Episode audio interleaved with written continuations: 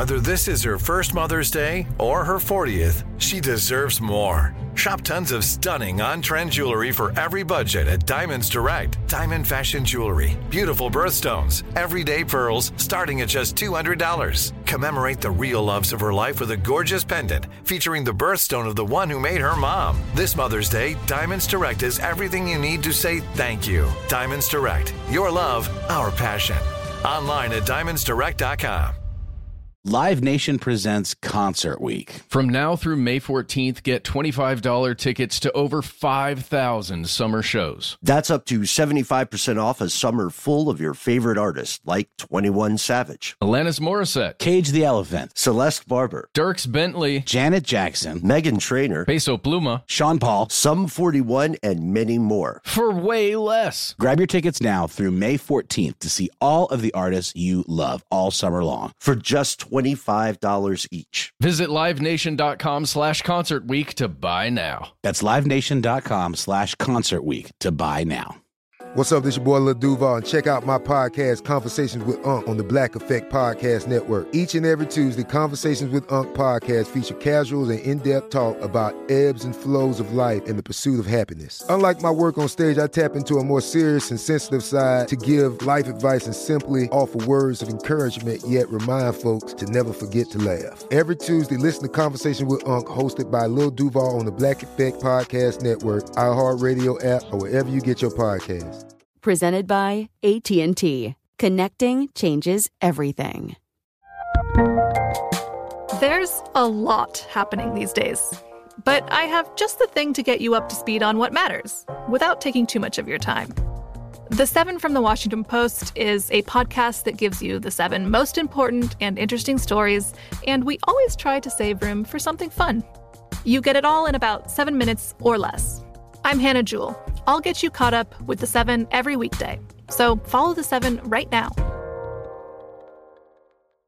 From U F Os to psychic powers and government conspiracies, history is riddled with unexplained events. You can turn back now or learn the stuff they don't want you to know. A production of iHeartRadio.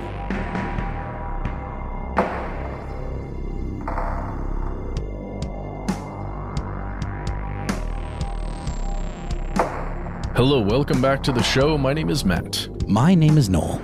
They call me Ben. We are joined, as always, with our super producer, Paul Mission Control Deccant. Most importantly, you are you. You are here, and that makes this the stuff they don't want you to know. Pull back the curtain a bit, folks. It has been a crazy day here in conspiracy land. Uh, we are coming to you after uh, several exciting, unforeseen plot twists Uh, that we will will fill you in on um, in in the very near future. But overall, good news. Overall, good things. And overall, as always, we are so happy to hang out with you today, fellow denizens of the internet. A uh, quick question. We've been talking about this a, a lot off air. We've been looking forward to this. Uh, quick question, Matt, Noel, everybody listening at home. Do you have a favorite meme? Yes.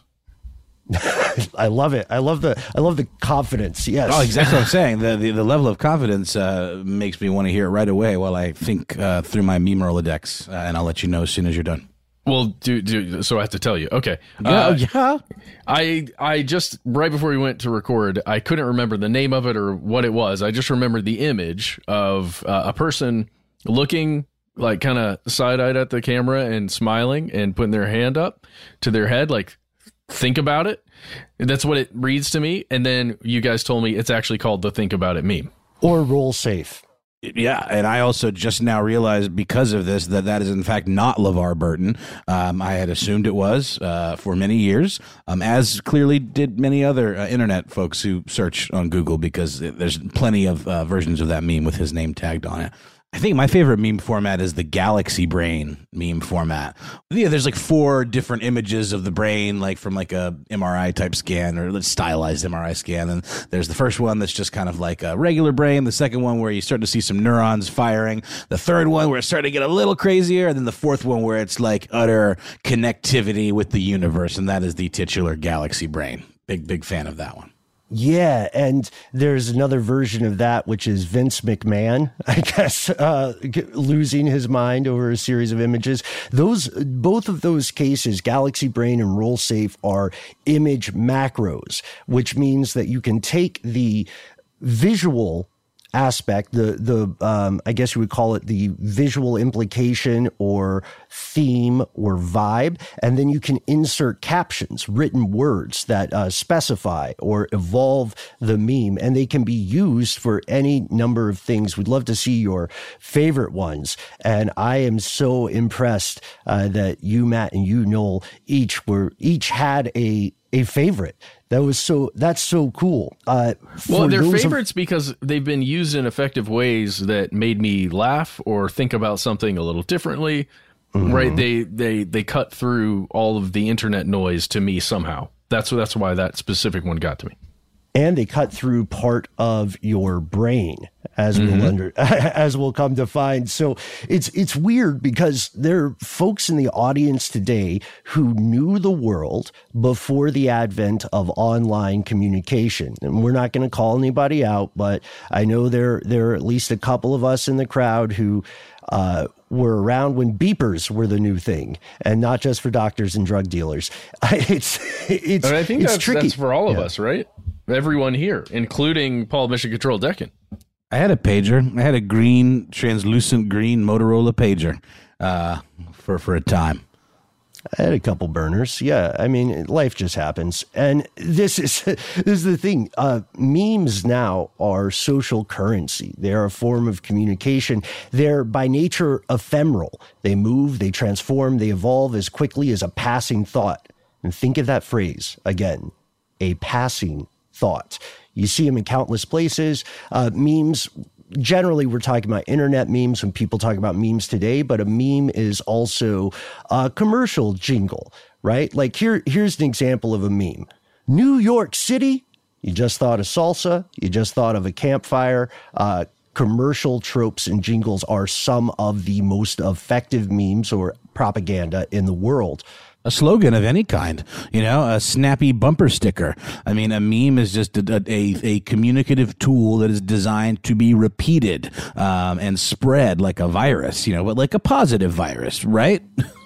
Yeah, well, we'll we'll see, you know, and also we're we're very much in a glass house situation uh, because this show is riddled with memes. Here's where it gets crazy, for instance. So these things, they can be funny, like the Nyan Cat. Uh, they can seem nonsensical, but they are also so powerful, more powerful than you could ever imagine. And today's question is, can memes be a weapon of war? To answer this question, we have to start at the basics and correct a couple of common misconceptions. So let's start there. W- what is a meme? Here are the facts.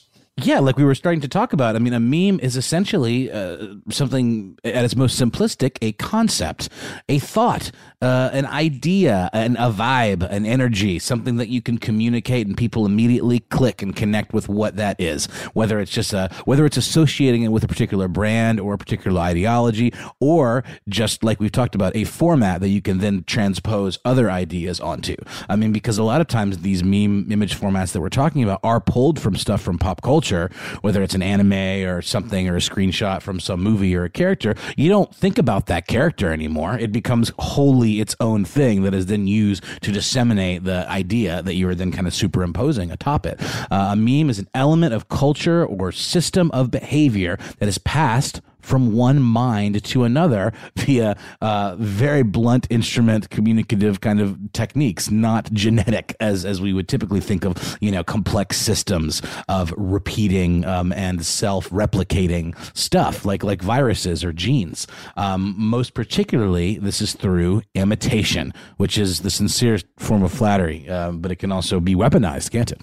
Yeah, yeah. The the way I like to phrase it is a meme is a unit of information, and non-genetic transmission is a huge part of this. Memes are transmissible. They are contagious. Uh, we talked about this in our earlier Strange News and Listener Mail segments, and we had this one of those conversations that never really ends, the debate over whether or not this contagious factor, this ability to transmit from one mind to the next, whether or not this means an idea can be considered alive. It's similar to the debate about viruses. I mean, not for nothing do people call a popular meme viral, right? Ideas move like viruses. They mutate like viruses from one iteration to the next, and they can directly affect the actions of other more orthodox living things, cough, cough, people, hearts and minds.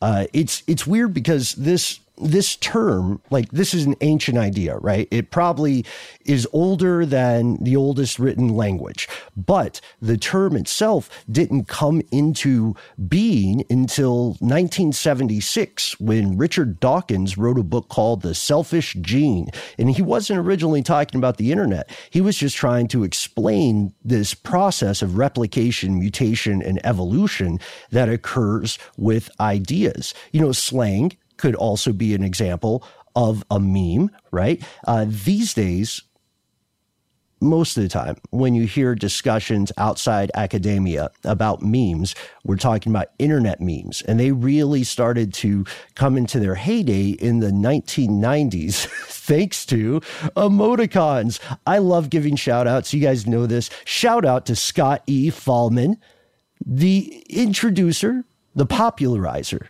dare we say the creator of the sideways smiley face made with punctuation, aka the way to put a little, you know, put a little snazz on your text message, right? Mm-hmm. Like there's a big difference between, hey, it was good to see you, period, and hey, it was good to see you, you know, colon, parentheses. Mm. Ooh, that's a little, uh, mm.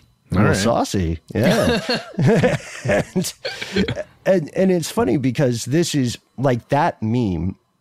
That idea, that emoticon specifically, gave birth later to emoji, uh, and it also now is considered kind of a relic. It's kind of old school.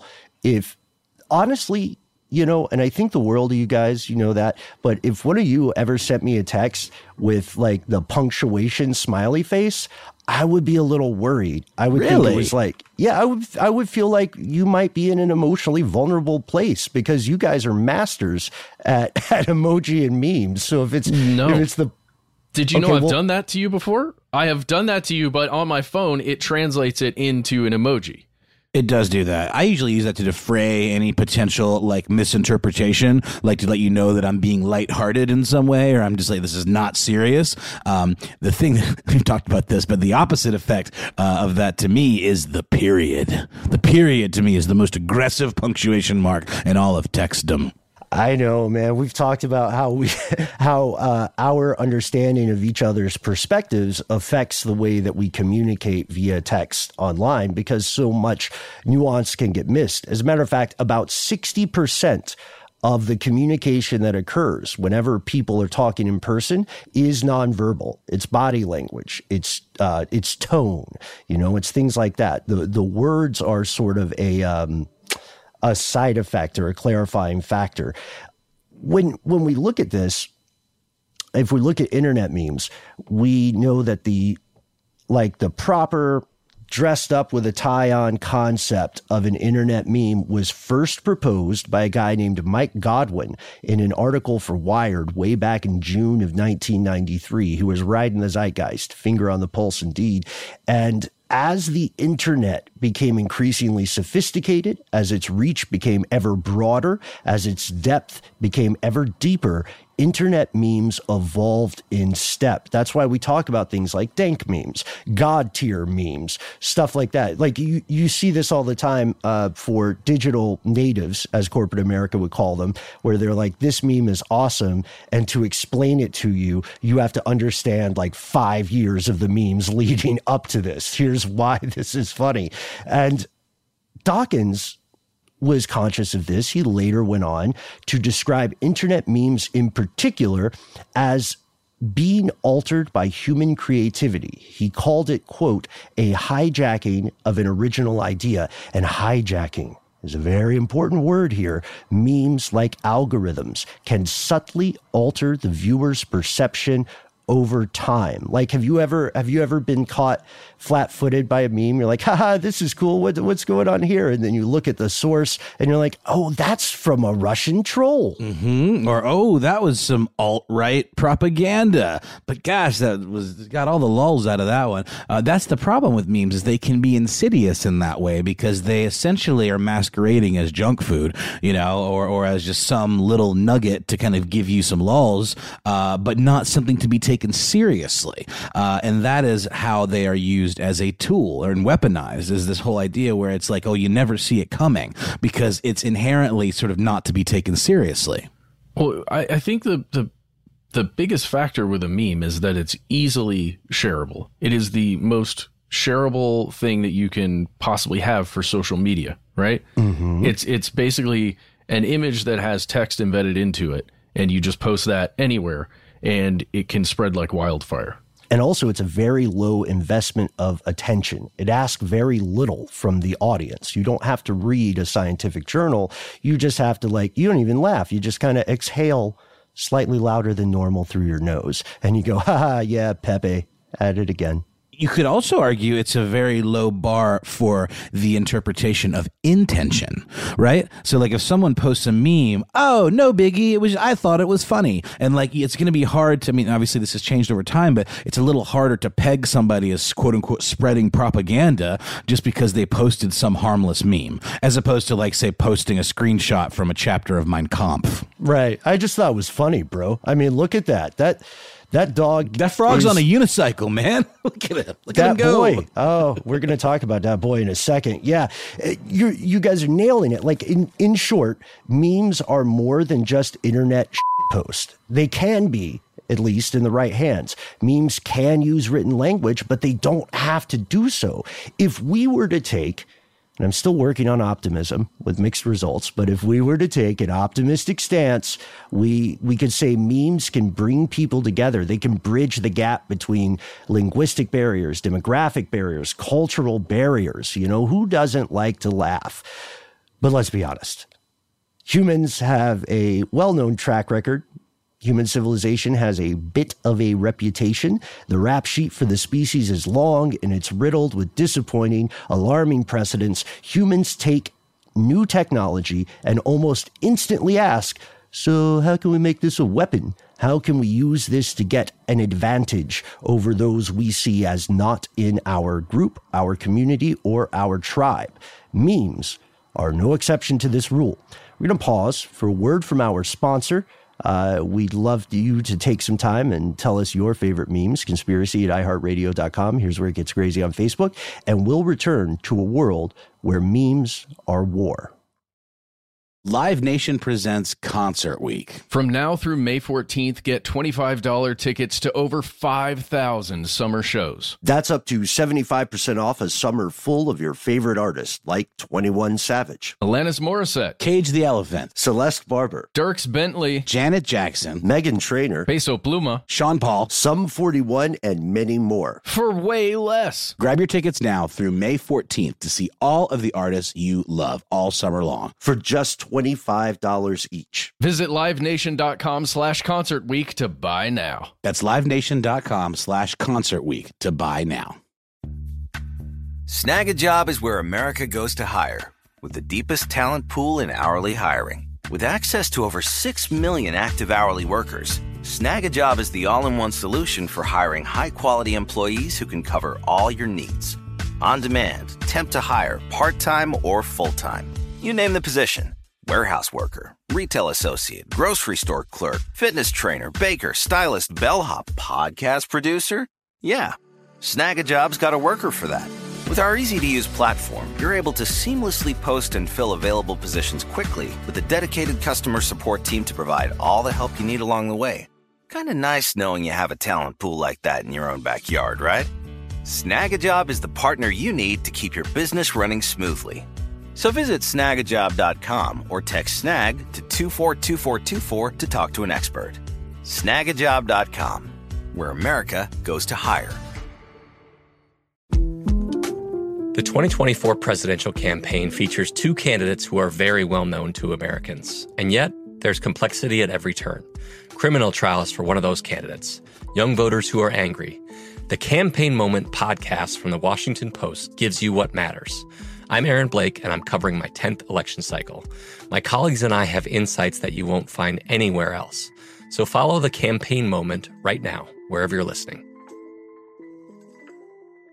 This episode is brought to you by Terminix. Terminix can't help you solve the world's biggest mysteries or take on alien life. At least not the ones you're thinking of. But they can help take care of pesky invaders in your home. Like the ants in your kitchen, the roaches under your sink, and the termites in the walls. Because when pests show up, so does Terminix. No matter what type of pest it is, they can Terminix it fast with personalized pest care that puts you in control. Their expertly trained technicians may not know true crime, but they know their local pest pressures. And with customized plans tailored to your specific situation, you get everything you need to not just get pests out, but keep them out for good. Between their speedy service, caring technicians, and over ninety-five years of experience, it's no mystery why they're trusted by homes and businesses everywhere. So if you have a pest problem, don't stress it.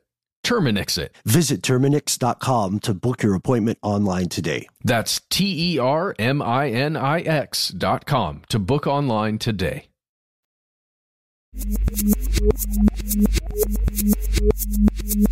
Here's where it gets crazy. I'm so glad you mentioned Dat Boy. So shout out to our own Dat Boy, our um longtime friend of the show, personal friend of ours, the one and only super producer, Casey Pegram. You've heard him on Movie Crush. Uh, he's made films with Paul Deccant. Uh, he has a favorite meme, and it is indeed Dat Boy, which is uh, created by Josh Doohan. Uh, Dat Boy, if you haven't seen it, it's D A T space B O I. And you can see it as a GIF. You can see it as an image macro. It is a frog precariously balanced on a unicycle with a two-part caption. Well, I, my, my my favorite is the version of it that actually has an like audio track, and it's um I think it's a like a computer voice, and it's like, "Here come Dat Boy, here come Dat Boy." I don't know the other part that says, "Oh, oh shit, yeah, what up?" yeah, uh, and this is spelled in cutesy internet language, right?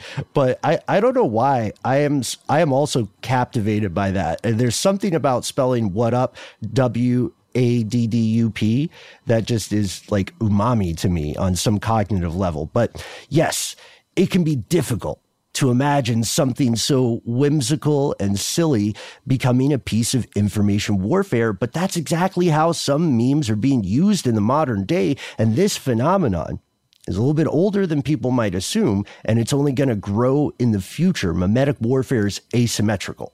I'm so sorry. I just have to chime in real quick. There's, there's a whole song. That's what I was going from. And it goes on to say, uh, watch him rollin', watch him go, watch him rollin', watch him go. And then here he be rolling down the street. He be rolling to the beat. He be rolling down the street. He be rolling to the beat. Watch him roll.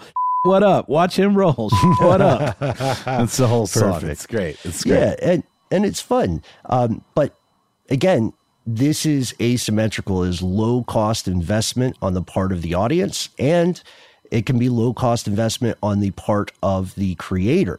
Uh, of course, the vast majority of memes, we can assume, are just things people think are funny and send to their friends. But you have to watch out. There are wolves in the flock here, and they are disguised just like the sheep. So this warfare is also psychological, and it can be enormously effective, uh, it, primarily because it is so often underestimated. When we see it's older than you might think, you know, you could say, well, an internet meme logically couldn't exist before the age of the internet, but I wouldn't be so, I wouldn't be so sure with that. This stuff has historical roots in old school analog propaganda. Matt, you and I had talked before about wartime operations, you know, things like, um, Things like propaganda radio announcements, like Lord Haha is one. He's a pro-Nazi propagandist character uh, broadcasting to the U K in World War Two. Uh, and, you know, then it's the war for hearts and minds, same as it ever was, uh, dropping pamphlets before the days of GIFs. Yes, exactly. On YouTube, I found this video posted by Andy Black Associates, and the title was Memetic Warfare is Not a Modern Strategy. And in it, it's it's it's archival video footage from World War Two showing uh, Allied soldiers filling up these balloons with pamphlets that would be sent over into, you know, uh, German-controlled territory, and they were designed to fall to the ground and explode somewhat, like to an extent, and just send these pamphlets all over the place. And the whole point was to get a message into the minds of anyone living in German-occupied territory, whether that were, those were soldiers or civilians that were, you know, maybe not at all a part of the Nazi movement, but it was just to change their perception about something, to make them think about the Nazi forces that are in that area differently, or to think about the Allied forces that will eventually be coming through in a different way, um, or even just to get them to rise up against the Nazis that were controlling that territory. So it's just, I, I can't find, I've spent way too much time on archive dot org attempting to find the original footage of that, but I was unable to find it. Uh, I would just recommend checking it out on YouTube for now if you can. Well, you know what else could be a meme is a song. You know, like uh, they're, they're another thing that could seem very innocuous or like very, oh, this is just like for fun, right? Um, but it's this been- whole pod. Yeah, yes, Ben. Uh, oh, she wait, or like uh, there's another one that's uh, uh, somebody. Want, you know, anyway, yeah, these things can yeah. be definitely memified. But um, there's a whole podcast series uh, from I forget Pineapple Street, I think made it, but it's called Winds of Change, um, and it is about the notion that the C I A um, helped or maybe even forced the band The Scorpions to write the song Winds of Change um, as a means of like influencing the fall of the Berlin Wall. Uh, the totally. lyrics being follow the Moskva down to Gorky Park, listening to the winds of change, an August summer night, soldiers passing by. Uh, the future's in the air. I can feel it everywhere, blowing with the winds of change. And then it's take me to the magic of the moment on a glory night. Anyway, point is, if that's true, that's pretty it's slick, not, right? It's not as good as the Key and Peele epic song. If you guys remember, there's a music video where it, it keeps a running tally of how much money the guy has when he's yeah. producing this, and it just uh, it goes down from there. I w- I've been on a Key and Peele rabbit hole again. I have I, I can't think of enough good things to say about Jordan Peele. I, not, neither can I. He's also the most, one of the most versatile creators of our time, I think. You know, for coming from absolute comedy genius to becoming, you know, one of the most, I mean, instant first feature, you know, Oscar world. Um, but but my point is though, there's a really good Monty Python sketch. And Keegan is awesome too. Keegan's great. Yes, Keegan's, Keegan's great. A friend of ours, technically yeah. a coworker. He totally is. But really quickly, I mean, the whole idea of A, a, a song, or let's say a joke. There's a really good Monty Python Flying Circus sketch where there's this joke that kills people just by virtue of saying it to them, and the joke has to be guarded and likely distributed only in little pieces. I think that, looking back on it now, is kind of a cool satire of what a meme can do, or the idea of weaponizing a meme, or just the idea of how insidious an idea can be once it uh, reaches people and then they want to pass it around, because that's what a joke does, right? one eight hundred five eight eight two three hundred. Oh, okay. You guys didn't do it. All right. I don't know. All right. Dang. Yeah. I, uh, there, got, there are people listening lost. right now that changed. Who okay. just They're screaming? It. Yeah. They're screaming at their radios? Or they're, they're saying, Empire! We're going to say it, but we're not going to sing the song because we don't want to curse you. Cars for Kids. No. Uh, so that's another one. Uh, so we can also think about, first, I love this point uh, to Jordan Peele and Keegan Michael Key. If you're listening, I think you would agree that comedy and horror are conjoined twins. They are very cognitively similar, uh, and it's it's about surprise, right? Ultimately, uh, and there's a dark side to memes as well. Like, think about in the days before the internet, think about all of the disgusting race-based caricatures that were used to dehumanize enemies or used to persecute minorities. And unfortunately, those caricatures are with us today, albeit sometimes in more evolved forms. They're stereotypes. This practice, all of these practices we just mentioned, songs, jingles, images, macros, all of this stuff only accelerated in the age of the internet, internet and new variables upped the power of this sort of psychological warfare. Now anonymity is easy. It's you're not anonymous to a government force, obviously. And if there's a company powerful enough, they will figure out who you are. But for the average audience member, just someone scrolling on Facebook or on Reddit, you can be anonymous. There's also the problem of false sourcing or at misattribution, whether purposeful or accidental. And then, of course, there's information control because, yes, communication is democratized. More people can have microphones than ever before. But the folks who run the, the uh, P A system, there are very few of them. There are very few faucets. Uh, and there are a lot of choke points there. So information can now, I would posit, be much more easily controlled than in the past. World powers know this. This isn't just this isn't just your buddies. It's stuff they don't want you to know, uh, chatting over beers or something. People in NATO, people in the U N are having oh shit moments about meme warfare. NATO has spoken about the power and the danger of memes. And from their perspective, from an international institutional perspective, these memes are a kind of guerrilla warfare. There is a fantastic report about this from a journal run by NATO called Defense Strategic Communications. It's free to read online right now. I highly recommend it if you're interested. It's called It's Time to Embrace Memetic Warfare, originally written by Jeff Giese in twenty fifteen, uh, and he later updated it, but uh, pulled a couple of quotes from this because I really like the way he phrases both the the situation and the danger. So maybe we can start with his first just sort of like thesis statement, uh, his lay of the land in this digital conflict. Here's the quote. In today's globalized information environment, the ability to influence narrative and perception has become arguably the most leveraged, participatory, and relevant form of power. Ooh, most leveraged, most participatory, and most relevant. So what does that mean? Most leveraged, again, it goes back to investment on the part of the audience and the creator. It's easy to do this, right? It's easy to use this to great effect.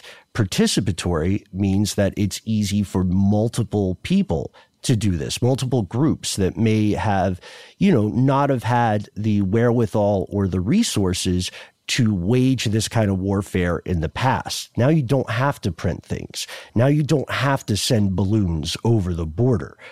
You can just post a meme. You can do some paid advertising and you can get it out there quickly. Uh, this is a problem, uh, to put it lightly. Uh, there's another quote he has that I thought was really interesting where he says, even for those of us who live on social media, it is sometimes difficult to appreciate how quickly information can spread, the profundity of its global scope, and the significance of its impact on perceptions, narratives, and social movements. Once one starts viewing the internet through meme-colored glasses, nice one, Jeff, uh, you can see memetic warfare everywhere. Political campaigns, contested narratives about news, and the thoughtless memes shared on shared by Facebook friends and in videos on YouTube. That's right, because it's again, it's it's like um, it, it it seems to it's something that can easily be shared without giving it too too too much thought uh, as to the validity of the point that it's making. Maybe it makes a little bit of a point that you're ideologically aligned with, but at the end of the day, you're not like fact checking your memes. But guess who does fact check memes now? Instagram and, and Facebook, and we'll get to, you know, the whole backlash with all of that and maybe how memes can sway elections. But um, I recently got a notification on Instagram for a meme that I posted like a year, more than a year ago uh, when the insurrection happened at the, at the Capitol. And there was, you remember that dude with the weird kind of Grand Poobah hat on with the, with oh, the horns the QAnon and stuff. Shaman. Yeah, yeah, the QAnon shaman. But I posted a meme that I just thoughtlessly shared because I'm like, surely this is probably true. But even if it's not, who cares?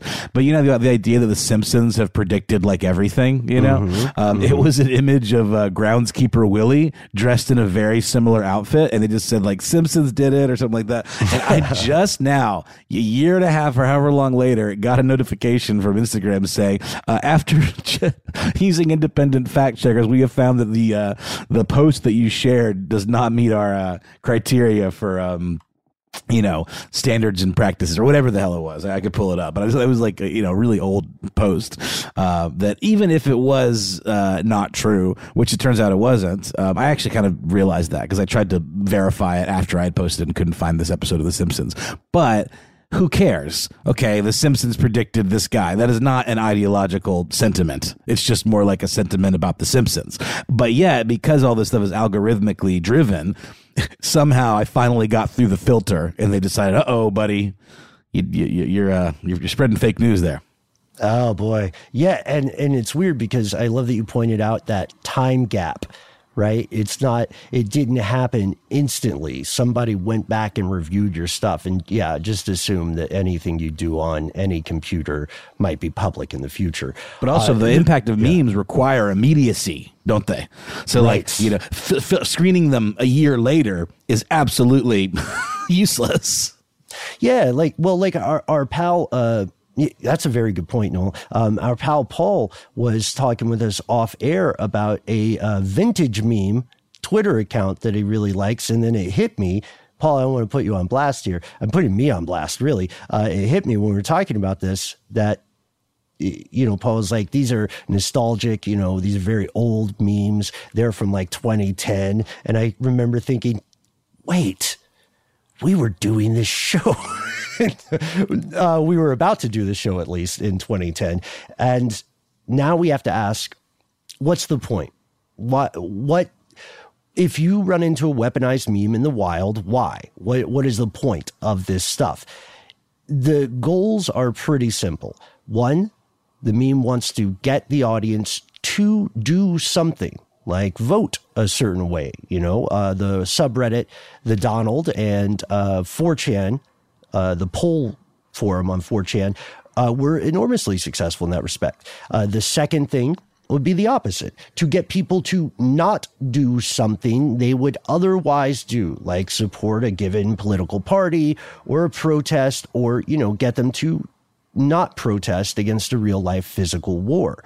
And a meme, this is what we were talking about earlier, right? Um, you pointed this out beautifully, Matt. Um, a, a meme can bypass rational thought. It can cloud judgment. It's speaking to a different part of your brain because your brain essentially is like an agglomeration of different personalities that don't always agree with each other, right? And that's why a song can touch someone differently than an essay, right? And because of this, memes are incredibly valuable. They're incredibly powerful. They're also, it's like the petty part, because, you know, the economy is, the concept of an economy is the dominant religion of this era.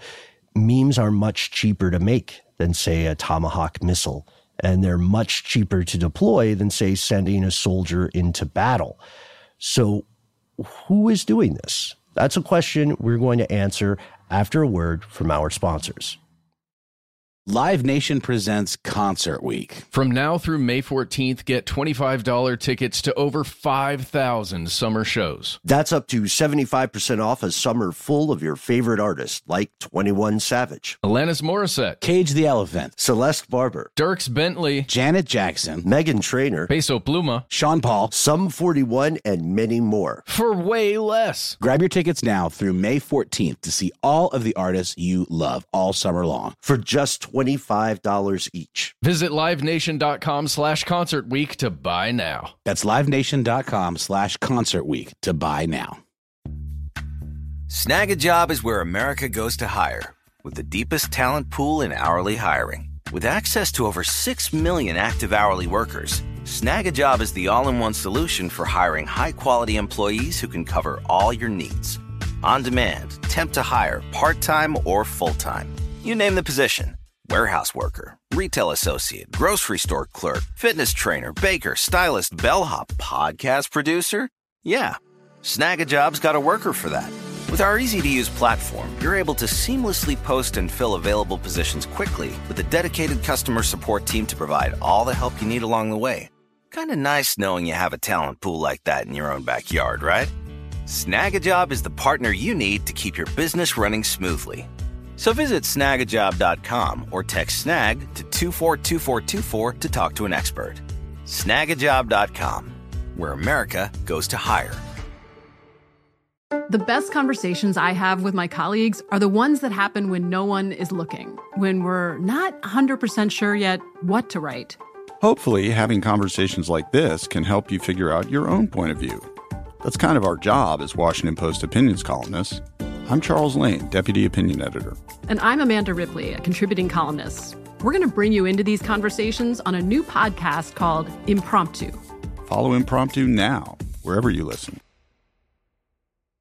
This episode is brought to you by Terminix. Terminix can't help you solve the world's biggest mysteries or take on alien life. At least not the ones you're thinking of. But they can help take care of pesky invaders in your home. Like the ants in your kitchen, the roaches under your sink, and the termites in the walls. Because when pests show up, so does Terminix. No matter what type of pest it is, they can Terminix it fast with personalized pest care that puts you in control. Their expertly trained technicians may not know true crime, but they know their local pest pressures. And with customized plans tailored to your specific situation, you get everything you need to not just get pests out, but keep them out for good. Between their speedy service, caring technicians, and over ninety-five years of experience, it's no mystery why they're trusted by homes and businesses everywhere. So if you have a pest problem, don't stress it. Terminix it. Visit Terminix dot com to book your appointment online today. That's T E R M I N I X dot com to book online today.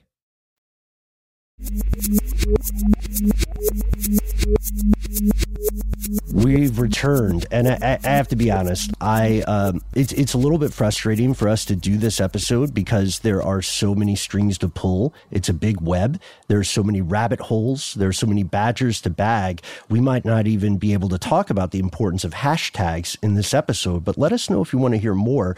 Right now, let's talk about the culprits, the guilty parties. Surprise, it's the usual suspects. Everyone is doing this. Every every world power that can weaponize memes is not only doing it right now, but they've been doing it for years, and their plan is to continue because you can't argue with the price tag. There are a lot of pros in the game as well. Like if you're listening now and you're like, hey, I want to, you know, use memes to fight for some kind of change that I believe in. I'm going to create them. I'm going to spread them. Uh, may the odds be ever in your favor, et cetera, but you are outmatched. There are state-run organizations doing this on a twenty-four seven basis. They don't sleep, and they're after your mind. Yeah, and in the minds of everyone who opposes their government position. No, I'm just joking. But, uh, I mean, it's, it's po- it is possible, and it is true, right? And, and, and as you said, Ben, it's everybody. It just, it's not... It's not just the enemies of your government. It is your government. Wherever you are, it doesn't matter. Um, there's one it really just good example, I think. And again, we often point to China or Russia in these situations because we've from our side, we have a government that's trying to prove these things. Right. There are investigators trying to prove that there are armies of meme generators from the opposition. So when from our standpoint, we could say, yes, there are definitely groups like China's infamous fifty cent Party, uh, the Internet Water Armies. These are two of the first recognized government troll groups that were out there and were active, and they are still active. But that's just to say we can't point to, I don't know, Ben, is there an actual uh, troll army group within the U S government that we can point to? I wasn't able to find one that's like got a name, right? Like the fifty cent Party right. Or the, you know, something cool like that, that the U S government has maybe within some data center somewhere where there's groups of people working on this. Yeah, a lot. You're right. A lot of the Western reports are focusing on governments that are considered to be U S geopolitical rivals. But mm-hmm.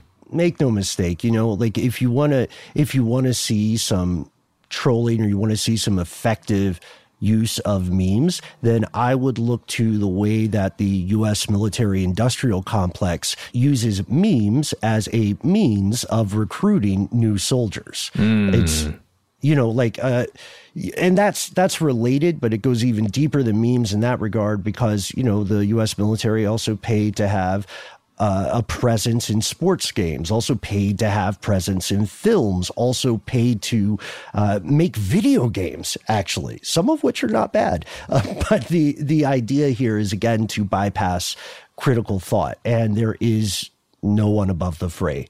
In the in the world of global politics, everybody who can get down on this buffet is in all-you-can-eat beast mode. And, and just while we're still here talking about uh, governments doing this in, in this space, I want to recommend everybody heads over to archive dot org and checks out a video there titled "The Big Picture: Defense Against Enemy Propaganda."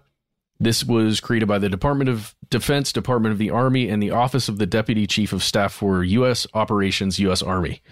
And it was, I think, created maybe in nineteen seventy-four, and it was put out in, at least it was released in this way in nineteen eighty-four for uh, for others to see, not just as an inside video or an internal video. Well, doesn't this kind of work both ways, though? Because, I mean, you've got examples of, like, Xi Jinping and the Chinese government, like, banning Winnie the Pooh memes because they were mocking him, um, you know? Like, or I think Putin, that he banned some memes in Russia because they were sort of, like, criticizing his views on the L G B T Q plus community. Um, it's interesting, like, because, I mean, they can be used as weapons against the people, but can also be used as weapons for the people. And it's kind of a weird look when, like, governments ban memes that are criticizing them, but it also, like, shows how powerful they can be. Yeah, exactly, exactly. And then you encounter what is sometimes called the Streisand effect. If you ask people on the internet to just not share a thing, then it moves to the top of the list of things people want to share. Uh, this has also occurred, you know, with, um, I believe it was uh, the performer Beyonce, who asked for a unflattering photograph of her in a concert to be removed. And that just made it go viral. These operations are everywhere. It's, they exist in numerous countries. They've evolved at a staggering pace. You don't need to rely on old school propaganda. You can target an audience, and through algorithms and machine learning, you can find an audience or a cause with astonishing precision. You can control the flow of conversation. You can redirect from one issue to focus on another. We are in a new era of whataboutism. Right? And it's tough to catch it when it happens.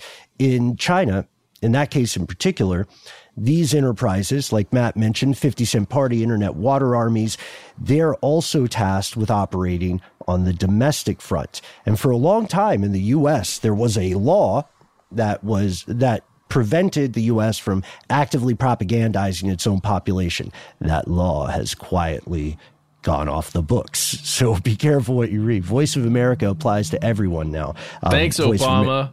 right? right? That was Obama administration. It was during that administration. I believe you're correct.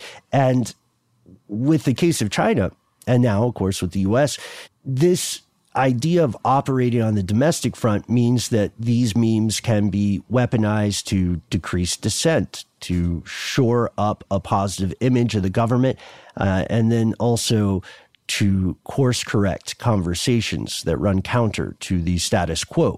Most of the tactics of online information wars can seem kind of uh, abstract, right? Let's be honest. It's a bunch of ones and zeros dashing around in a digital cloud, but they do have real world consequences. And we know this because the concept of information warfare went mainstream and came to widespread attention during and after the twenty sixteen U S presidential election. And a lot of it was because the Russian government, through various proxies and various plausible deniability schemes, they spread false information via social media in an attempt to sow chaos and possibly sway the election toward uh, Donald Trump, who did win the twenty sixteen election. Uh, their attempt was successful. The question is, the thing that historians are still going to go back and forth on for the next few decades is how much of a role Russian trolls actually played in that election. They were definitely in there. They were trying to move. They were trying to shake some stuff up. But were they the force that swung the needle? That's a question people haven't answered. Uh, we do know that Russia was involved, though, because investigators in the U S traced the warfare back to a Saint Petersburg group, Saint Petersburg, Russia-based group, called the Internet Research Agency. Fellow conspiracy realists, what do we immediately assume when something has a re- really, like, blank kind of vanilla. Kind of, yeah. Yeah. Perfect. Yes. Yeah. Internet Research Agency. Also the, the I R A. I R A. Yeah. Yeah, no. Probably that it's nefarious in some way, shape, or form, right? Yes, absolutely. They used false identities and targeted disinfo campaigns to uh, stir up domestic dissent and instability in the United States. And then they boosted their signal through paid promotions, which means that social media companies who are U S-based entities were collaborators. Whether or not they knew that's what they were doing, that is what they were doing. And this is uh, this is a point that we always have to hit, because like, it doesn't matter how you feel about COVID nineteen.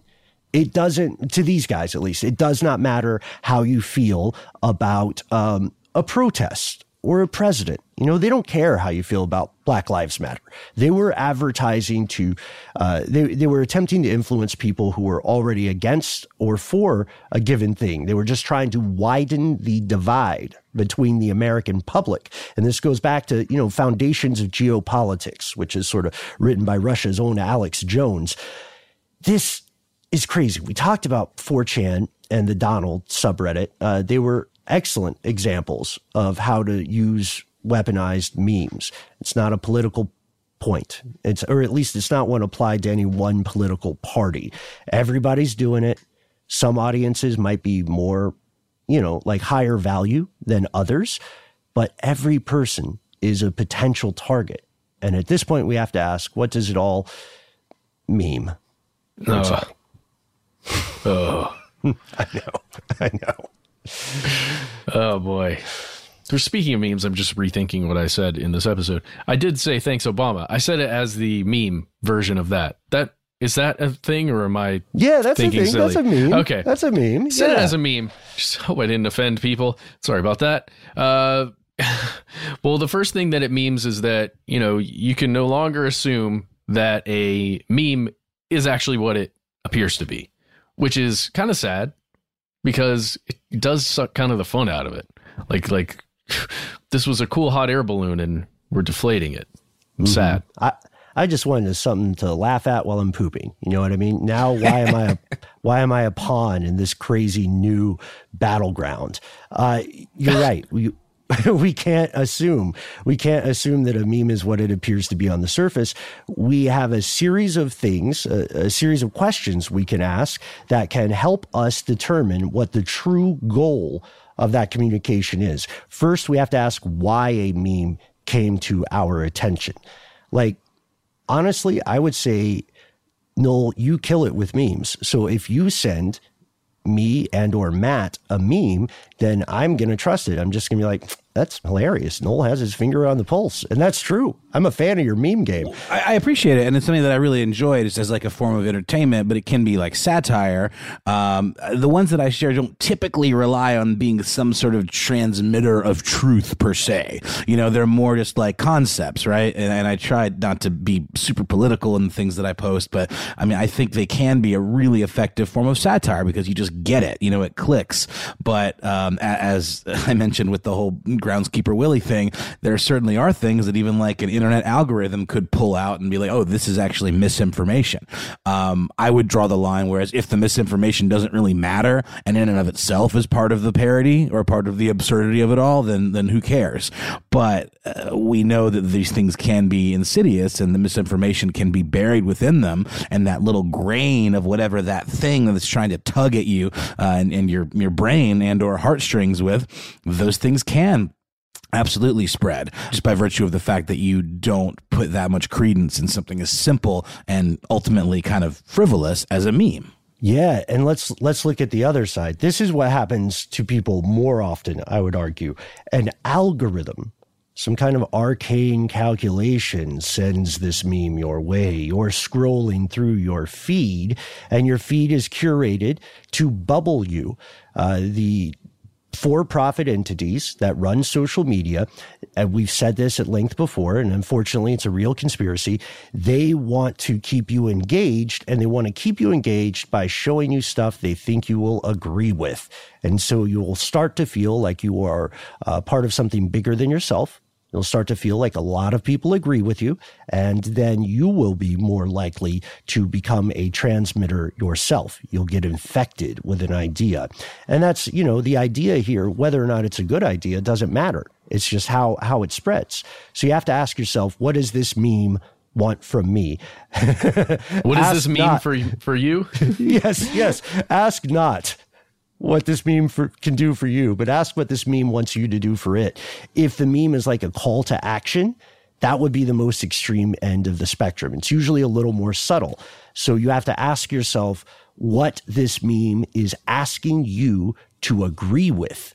You know, humor, humor is a skeleton key to human psychology. If you can get someone to laugh somehow, regardless of the situation, then you have made significant progress in getting them on your team in some way. It is crucial to make people laugh. And that's why you see so many orators, so many public speakers going for a laugh in all but the most somber of speeches. They're trying to get people to be like, ha ha, yeah, he gets it, he gets it. So uh, war with Iran. Okay, yeah, right on. Uh, and and the scary thing is, I would say that and these online platforms are not going to help you.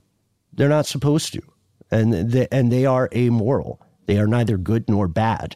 They are just trying to keep you engaged and to move the money. And you're a, you're a medium through which that money moves. Well, it's weird to think that memes can, can show up in your various feeds if it's actual user-generated content that is a meme like this, no matter who is generating it, even if it is for some nefarious means. But they can also show up in your feed via an advertisement like we talked about, where you can literally be targeted by someone who's putting a meme out or an advertisement out that targets you that isn't necessarily an advertisement for a business, but it's, again, to move the needle in some small way for a, a cause. It's very possible, and it happened during that twenty sixteen election. Absolutely, yes. And we know that largely as a result of the controversy surrounding twenty sixteen, Facebook, Twitter, and so on started to make moves to fact-check claims, but they're kind of slow with it. Their process is spotty. Uh, there are serious questions and strong evidence that, at least in Facebook's case, ethical concerns took a backseat to potential profits. What this means right now, if you are listening, is that we are in a war. It is a war that knows no boundaries. It is waged across the planet. It is waged with ephemeral weapons in a digital sphere. And these weapons have real-world lasting consequences. And unless you happen to be part of a professional troll army right now, you're in the same boat as us, folks. We're hopelessly outnumbered. The conspiracy is real. The goal of memetic warfare is to move from the cloud directly into your mind. And the importance of this cannot be overstated. This is not hyperbole. This is not a sensationalism. This is happening, and it is happening to you. So now that we know this, we know memes can be another kind of weapon. Uh, we know they can be propaganda on steroids. Now we are armed with the most important weapon you can possess in this war, which is the power of critical thinking. And it's not a fun process, just to be honest with you. It's it's not something a lot of people do for fun because it's psychologically distasteful, right? To find new, diverse opinions that you may not personally agree with that burst your bubble. It burst your social media bubble. That's not cool. I thought everybody was on board with me. Vibes is a great movie. I will hear no dissent. Oh, but you, God. But you you have to find it, though. You yeah. have to find you have to find it because you we have the responsibility. Like, if we want to say we understand a given issue, then we need to hear from more than just the people who are hype manning us. We need to hear from more than just the people who are cheering for us in the stands. We need to understand all sides of an argument. Like, for instance, if you are, maybe you consider yourself an atheist, you have a higher responsibility to read the Bible than the people who consider themselves uh, Christians, I would argue, because you need to know what you are disagreeing with. You need to know. And if you are, for instance, um, someone who has very strong, very specific spiritual beliefs, then it is also your responsibility to understand what other people's beliefs are. to understand what what is the case that, you know, an atheist or a, a Buddhist or a Christian or whomever is making. That is the best thing you can do, and it is cognitively difficult. We talked about it before. Human hardwire is limited. Human hardwire, in terms of the engine of the brain, it feeds off feeling agreed with. And we have visceral, emotional, gut reactions to stuff that contradicts our worldview, whatever it might be. Like you might think, um, I'm trying to think of an example that's not political, because that stuff gets brought up all the time. Let's say you like soda, but you only like Coca-Cola or Pepsi or whatever. And then you take one of those blind taste tests and you figure out that if you didn't know the brand name, then they were uh, much the same. I'm kind of word salading here, guys. I'm sorry for the TED Talk. It's just this, this is crazy important. You have to work against the way your brain is constructed to get to, like, to have the best chance of withstanding weaponized memes. But that being said, you know, we're talking about being active listeners, being active participants instead of passive listeners. So th- I just have a couple of things I can relate to this before we get out of here. Um, when I was a bit younger in my twenties, I was definitely somebody who was susceptible to getting a message sent to me, usually via social media, or reading an article and then feeling as though I needed to then send that message or that idea back out to everybody the, that I knew. The, the chain letter. That's an early form, or like the Ooh, you know yeah. the email chain letter, right? Well, for me, it was Facebook. Different, but it totally. was Facebook posts. It was all Facebook posts. That's the thing that existed.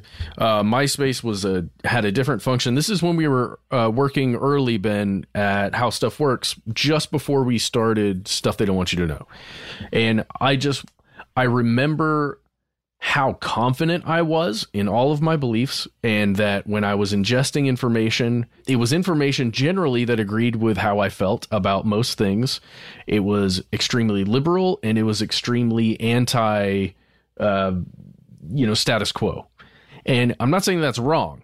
I'm saying that I was stuck in a bubble that I was only getting that information in, and I was sending that information directly back out as soon as it came into me. And I felt like I was doing the right thing, and I was helping to like change the world in some way.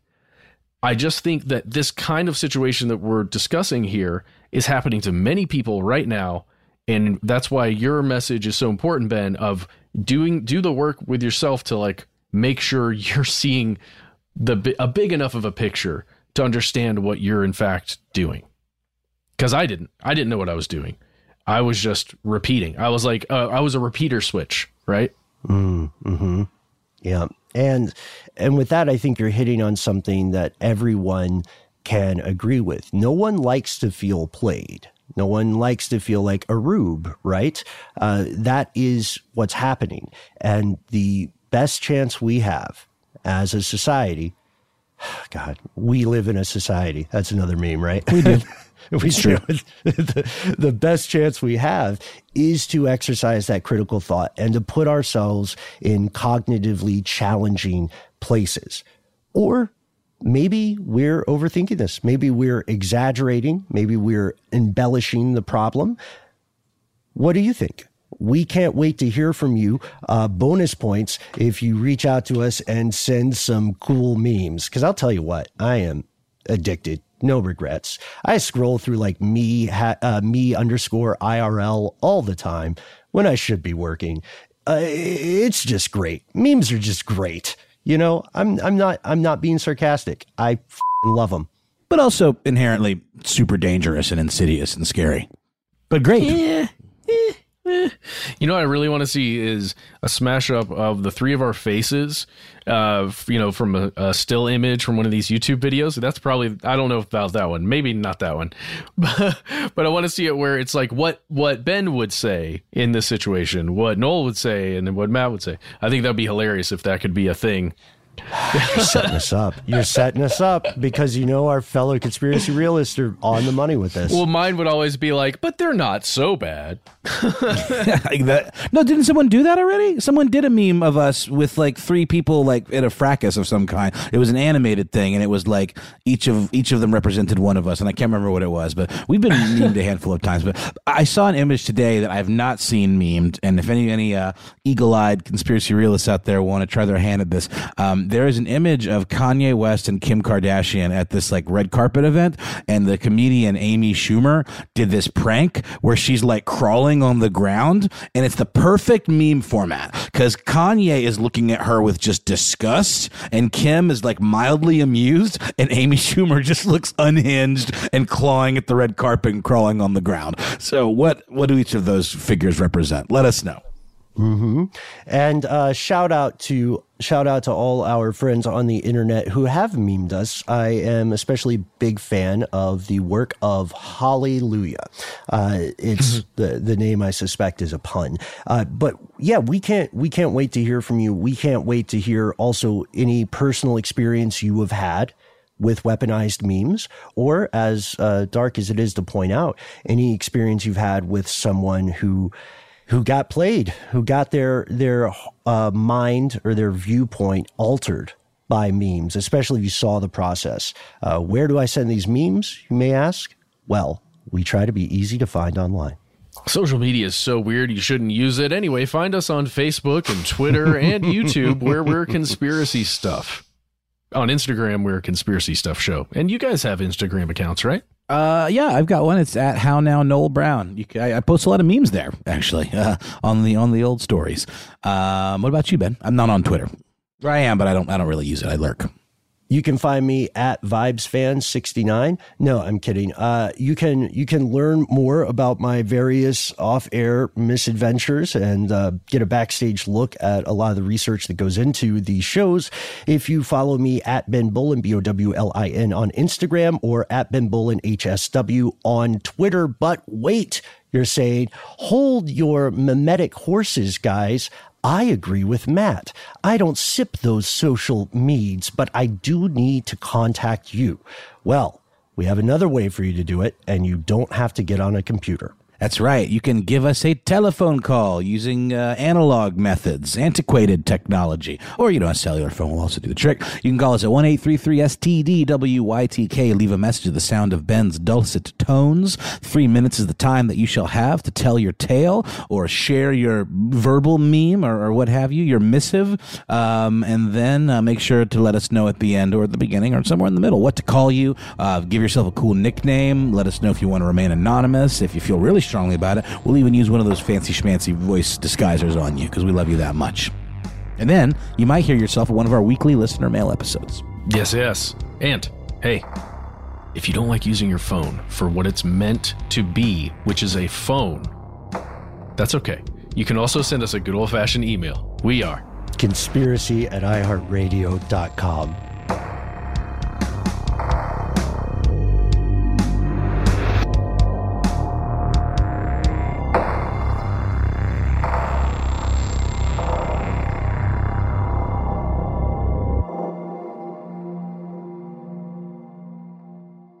Stuff They Don't Want You to Know is a production of iHeartRadio. For more podcasts from iHeartRadio, visit the iHeartRadio app, Apple Podcasts, or wherever you listen to your favorite shows. Live Nation presents Concert Week. From now through May fourteenth, get twenty-five dollars tickets to over five thousand summer shows. That's up to seventy-five percent off a summer full of your favorite artists, like twenty-one Savage, Alanis Morissette, Cage the Elephant, Celeste Barber, Dierks Bentley, Janet Jackson, Meghan Trainor, Peso Pluma, Sean Paul, Sum forty-one, and many more. For way less. Grab your tickets now through May fourteenth to see all of the artists you love all summer long. For just twenty-five dollars each. Visit LiveNation.com slash Concert Week to buy now. That's LiveNation.com slash Concert Week to buy now. Attention, true crime enthusiasts. Searching for a way to unwind after diving deep into the mysteries that keep you up at night? Look no further. Introducing Lazarus Naturals, your trusted companion for C B D relief. With a commitment to transparency, Lazarus Naturals oversees every step from farm to doorstep, ensuring purity and quality you can trust. Visit Lazarus Naturals dot com today and discover how C B D can help you decompress and recharge for your next investigation. That's Lazarus Naturals dot com. Lazarus Naturals, your partner in unraveling the mysteries of true crime. Not available in Idaho, Iowa, or South Dakota. Dealing with pests can be a pain, but relax, Terminix can help. Because when pests show up, so does Terminix. With over ninety-five years of experience, they have what it takes to take on any pest problem fast. If your home or business has pests, don't stress it. Terminix it. Visit Terminix dot com to book your appointment online today. That's T E R M I N I X dot com. I'm Katya Adler, host of The Global Story. Over the last twenty-five years, I've covered conflicts in the Middle East, political and economic crises in Europe, drug cartels in Mexico. Now I'm covering the stories behind the news all over the world in conversation with those who break it. Join me Monday to Friday to find out what's happening, why, and what it all means. Follow The Global Story from the B B C wherever you listen to podcasts.